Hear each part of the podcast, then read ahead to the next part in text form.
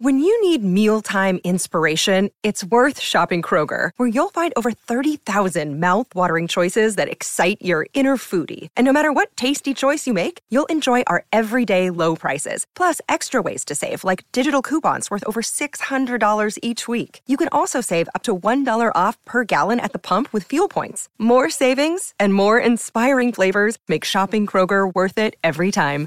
Kroger, fresh for everyone. Fuel restrictions apply.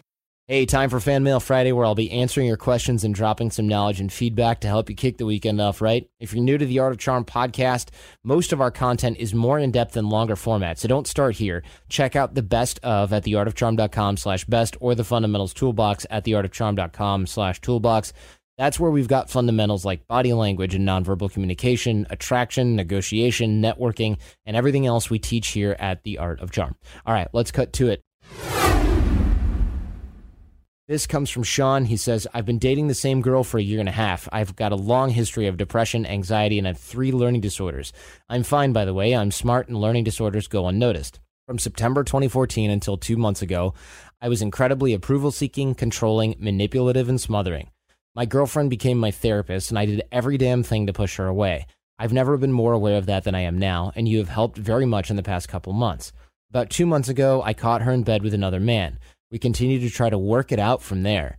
She said I pushed her out of loving her. She had a good friend die before that, and she felt she couldn't come to me and hadn't been happy with me for months leading up to that. Okay, that's a huge batch of red flags right there. But anyway, he says, he continues, but it seemed that leading up to that and that finally happening in the aftermath, we were in way over our heads. She finally took the initiative to take a break without actually separating officially, whatever that means, and agreeing to be exclusive. Rather, she pushed the move and got that ball rolling so she could get her life and head and social bearings back, as well as focus on her schooling and for me to get my stuff back together and get back to the guy I was when she met me. Okay, let me pause right here.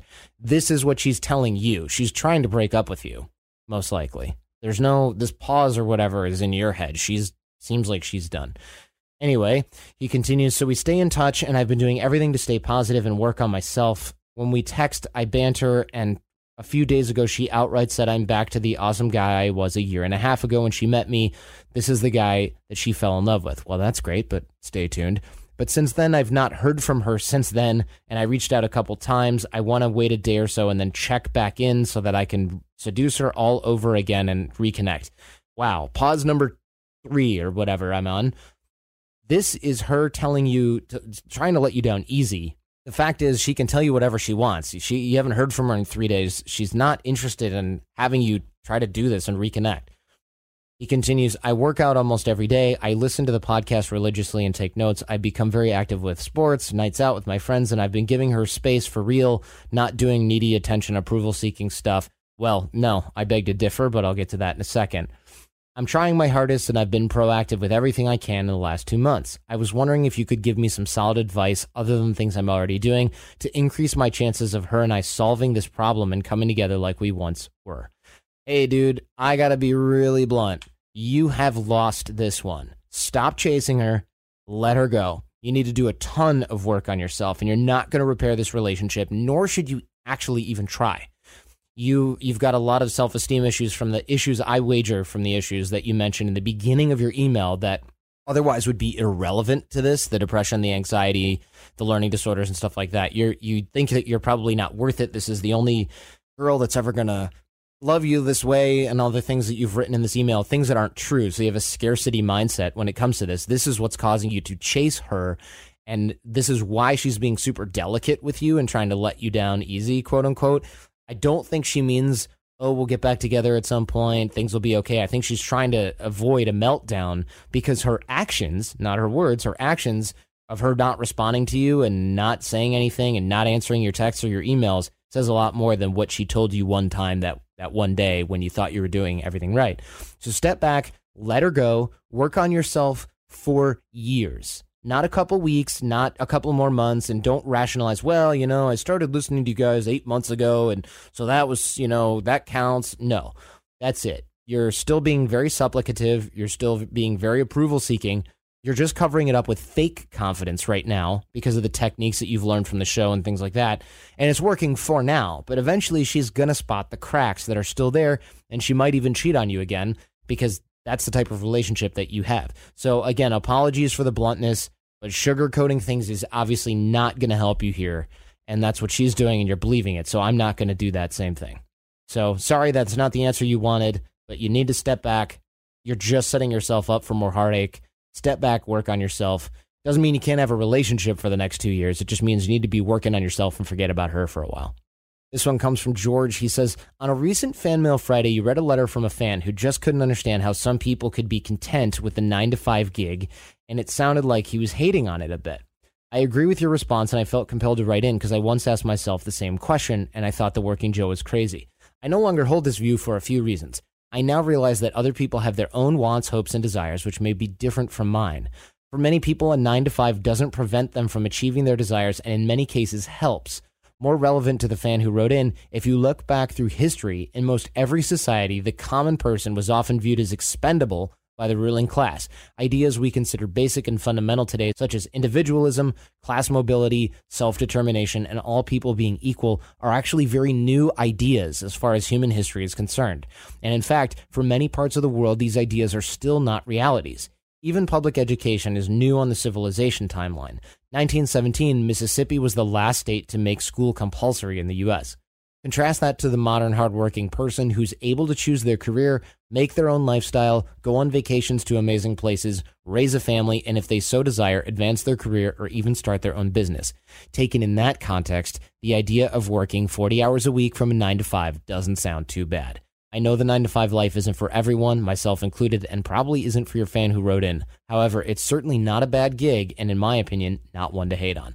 Well, George, I definitely agree with you. I couldn't have said it better myself. And frankly, I think that there is and I, I won't reiterate the whole thing, but there is a trend in this entrepreneurship game that is unjustified. And the marketing used to sell entrepreneurship products usually hates on the nine to five and preys on people's weaknesses who are not content with their job. And I don't think that's ethical, frankly. Jason, you're up on this one. Benny's calling you out. Benny from Israel says, Hey, Jordan, I just listened to the latest Fan Mail Friday episode. I had to drop you a line. First of all, I have to say it's been less than three months. In the short time the show's inspired me to make many big changes in my life. Take this in the spirit in which it is intended, but I think you and especially Jason judged Sandra, the girl whose boyfriend wouldn't fight for her on the last Fan Mail Friday episode, a bit harshly and somewhat unfairly. I'll say it straight out. I totally agree with your conclusion on the outcome, which is to say the boyfriend was absolutely right for walking away. Nothing good could have come from sticking around. Bar fights only look like a lot of fun in Burt Reynolds' 80s movies. Good call. Good good reference. That said, I think this girl spoke out of a state of mind which should not be discarded as juvenile or childish. It's true that in this day and age, women expect a man to be sensitive and connected to his feminine side. However, I do believe the caveman biology is still strong. I think some women still have that desire for, or at least an attraction to, a strong alpha male with a Neanderthal mindset. Sandra at least was honest enough to express it in so many words. This girl was simply disappointed that her boyfriend did not conform to a specific masculine stereotype which she grew up on. This stereotype may be wrong, it might be outdated, but it is yet real and very much in existence, and discarding Sandra's disappointment as ridiculous oversimplifies something which goes much deeper. On a broader scale, one of the most prominent underlying premises of the AOC podcast is trying to identify harmful beliefs, some well hidden, which are holding you back, and in turn, learning how to deconstruct them and replace them with a new set of powerful convictions. What's the difference between Sandra and an average schmo like me looking for a new perspective on a difficult situation? She acknowledged the possibility that she was perhaps judging her boyfriend too harshly. Did she really deserve to hear that her boyfriend might perhaps be better off leaving her? That's not to say guys should move into bully mode and walk around like gorillas, but in my humble opinion, if it's worth anything, perhaps Sandra deserves a little more slack. And then he gives us some props Uh, which I will spare all of you.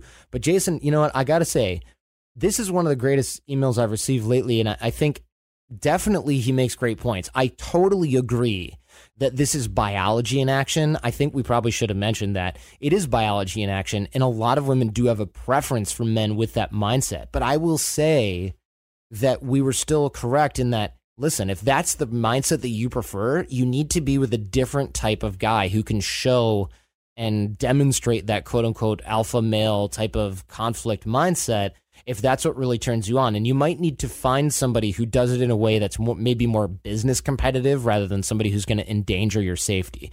But I, I do think that this relationship between Sandra and her boyfriend should likely end. If this is a problem, but you're right. I think we were very remiss. We didn't give her any props for actually being vulnerable enough to ask us. And that's something that Benny brings up a valid point. But on the other hand, Jason, I, I know you have personal experience with girlfriends that are forcing you to do dangerous things. I have like a knee jerk reaction to it. So I've, I've dated girls who have put me in that position and I have acted on that position before. And I was, you know, I was young. That's why I just jumped at the juvenile thing because for me, it was a long time ago but I have had women put me in this position where I have thoroughly gotten my butt kicked because she's just trying to, you know, get you to respond and she doesn't pay attention that he's just at the bar getting beers for his 20 football friends over in the corner who will summarily come over and take you out back. Interesting. Yeah, so you're coming at it with personal anecdotal experience of being on the wrong end of this. But I think, and what Benny is saying, which is totally valid, is her preferences are still her preferences because of biology. It doesn't make her some kind of moron. No, yeah, it doesn't. And I went back and listened to the episode, and I, I agree. I think we were a bit harsh on her, and I think we were a bit knee jerk with it. Poor Sandra. We don't hate you. In fact, I give you props for being vulnerable enough to ask. I should take some of my own advice. However, stop asking your boyfriends to fight for you. If you need somebody who's going to be harshly competitive, find some guy who's like a Wall Street guy. You'll find that streak in them, but they won't get you arrested. But they will get you a house in Nantucket. David in the UK, by the way, wanted to give you a little props. Jason he says, I was pretty skeptical before the show with Chris Edwards, a transgender guy, but he grew on me as the show went on, and his story proved that there was genuinely a male inside rather than someone doing it for other reasons. And so he had a real credibility. And I must say, by the end of the show, I was much more educated on the subject I would normally have shied away from. So it was a brave show for you guys. That's you and me, Jason. But I think I'm a better man because I listened to it. So thanks for taking the chance. You're welcome, David, in the UK. This was a, a, kind of a tough decision because the thing is, there's a lot of people that listened that were like, I can't believe you wrote this and you know i this is stupid and we got a lot of mail from people that thought we were harsh on those people when we we answered them and uh, but yeah i i totally get what this what david means because i gotta say a few years ago i also maybe a decade ago before I went to law school with people who were transgender, I thought, oh yeah, people do this crap for attention. And you know they're they act this way because they got daddy issues or whatever. And i didn't really think like well wait a minute. This is totally there's biological reasons behind some of this stuff and it totally makes sense now but it doesn't make sense if you don't have exposure to it and so i think that's the reason we finally ended up doing the show is because once you have exposure to it you just kind of realize it's not some weird freakish thing. It's just new. And that there's probably been people like this throughout history. They just never felt safe enough talking about it. Michael says, I want to come to the Art of Charm, but I feel badly that I might need this stuff. I feel guilty about coming to AOC, like I'm not supposed to need it. I also really feel like I don't want to need it. And it also makes me feel like I have to be a different person. I'm afraid of putting on a social mask, and I don't want to have to change who I am to get more out of life. Well, Art of Charm doesn't make you apply the mask. We actually remove the social mask. What we have is called the subtractive process. We don't give you gimmicks and things that you have to do or add to your personality. We get rid of insecurities during boot camp so that you become more authentic. And authenticity is what's actually attractive, not the goofy light up necklace that you get from Hot Topic or whatever. Uh, it sounds like this is more of an ego issue. If you needed a math tutor, there would be no problem if you needed a math tutor for something crazy advanced like non Euclidean geometry, people would actually be impressed. If you need a social tutor or you think and you think that it's remedial, then yeah, it hurts your ego. And in this, in, in, your mind, this is putting you back on the elementary school totem pole where you weren't where you wanted to be socially. And signing up for something like AOC sort of hammers that down a little bit tighter. But this isn't remedial. People who come to the Art of Charm want to become 90 or 95th percentile and above. So it's funny because the people that usually write in about these kind of things are the people who need this the most. They tend to be the people who aren't really getting what they want out of life. They don't even see their potential. The people that sign up for Art of Charm at the drop of a hat are usually people like high performers, Green Berets, Special Forces guys, uh, coders that work for Google, Facebook, and Apple that see a training opportunity to get better and elite level at something and they jump at the chance. So I always I always find that sort of a unique sort of uh, quandary where people who really really need this they can't see the value or they don't want to or their egos in the way whereas people who you'd think would be on top of it. We had SEAL Team 6 come in here. Uh, not all of them because there's like a ton, but we had a bunch of those guys come in here and they had no problem with any of this. So it's always a funny sort of paradox. So hopefully we'll see you in here, man. We'll wrap with this networking question that Michael has. He says, Love the show, love the latest toolbox with Johnny and AJ. They need to be on the show more. I agree. I will forward this to them and make them listen. My question that I think would be beneficial is with regards to networking and email marketing. As a wellness entrepreneur, yoga teacher, coach, health coach, nutritional sales, I attend a lot of business and social networking events. I met a couple of really cool people at these events, and I've started to play a game of who can collect the most financial planners and bankers' business cards, and the winner gets the pot. It's a fun way for us to get out of our comfort zone and force us to meet new people. Great idea. It's a $5 buy in, and usually someone wins 20 or 30 bucks. Financial planners are the worst offenders because they show up at these events in droves, followed by attorneys. I see. So he's playing a game of who can get business cards of the guys that pitch themselves the worst, which are always financial planners and attorneys. Clever. My question at these networking events is related to after network marketing.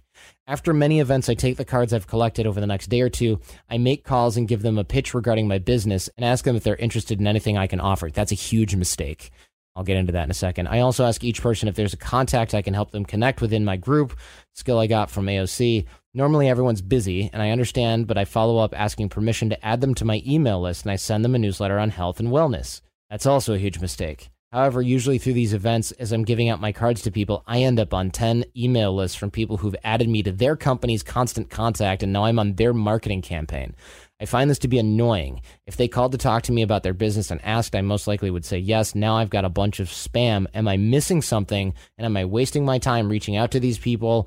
Or do I not warrant a sales call? I find it to be shady to do the latter. Any advice would be appreciated. Well, here's what I'm hearing. Michael, you're you're making a ton of mistakes with your networking. You're going to bad events. Networking events are terrible places to network. And we talk about this in the social capital product that we released at AOC, but any non-curated event is an awful place generally to network. I realize you're just starting off, so you might not have a choice, but these are a tremendous waste of time.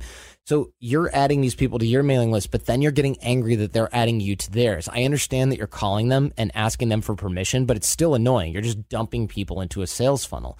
You're not really trying to help them. You're trying to help them so that they will buy something from you. And that's called transactional networking. That's not how we do things.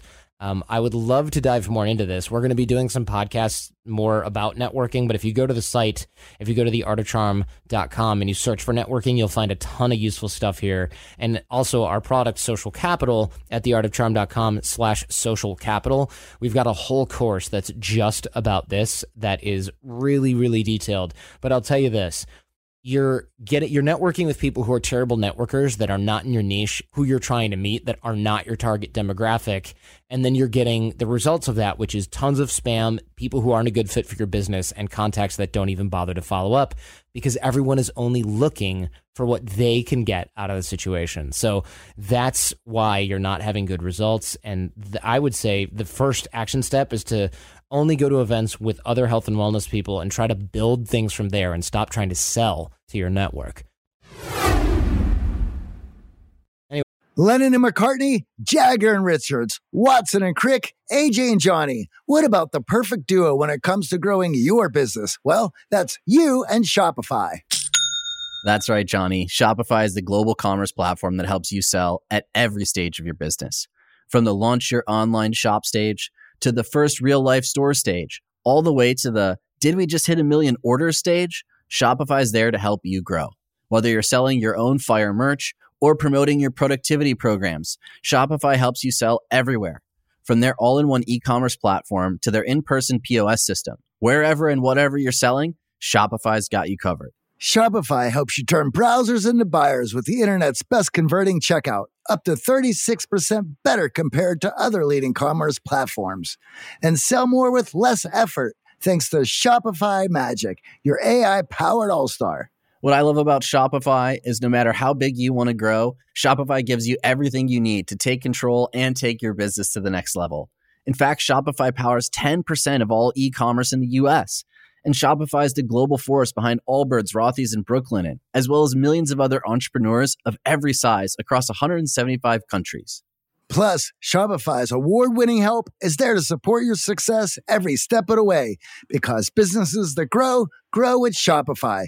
And AJ, you don't have to just sell your stuff anymore. With Shopify Collective, you can curate products to sell from the brands that you love, giving your customers more variety and your business more sales. Shopify is your no excuses business partner. Sell without needing to code or design. Just bring your best ideas, and Shopify will help you open up shop.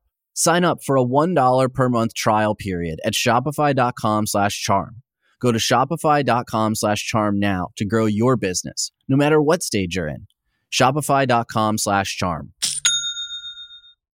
Over the last 17 years, we have launched our fair share of online courses, coaching programs, and finding the right platform has always been a challenge. They say if you do what you love, you never work a day in your life.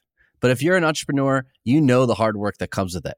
That's why you need Kajabi. Kajabi makes it easy to run your entire online business from one platform so you can focus on what you love, creating. Kajabi is the ultimate all in one platform that helps creators and entrepreneurs build successful online businesses by unlocking predictable recurring revenue. No matter your niche, Kajabi makes it easy to turn your skills, passions, and experiences into enriching online courses, exclusive membership sites, subscription podcasts, thriving communities, personalized coaching, and more. The best part Kajabi doesn't cut into your revenue because everything is owned and controlled by you.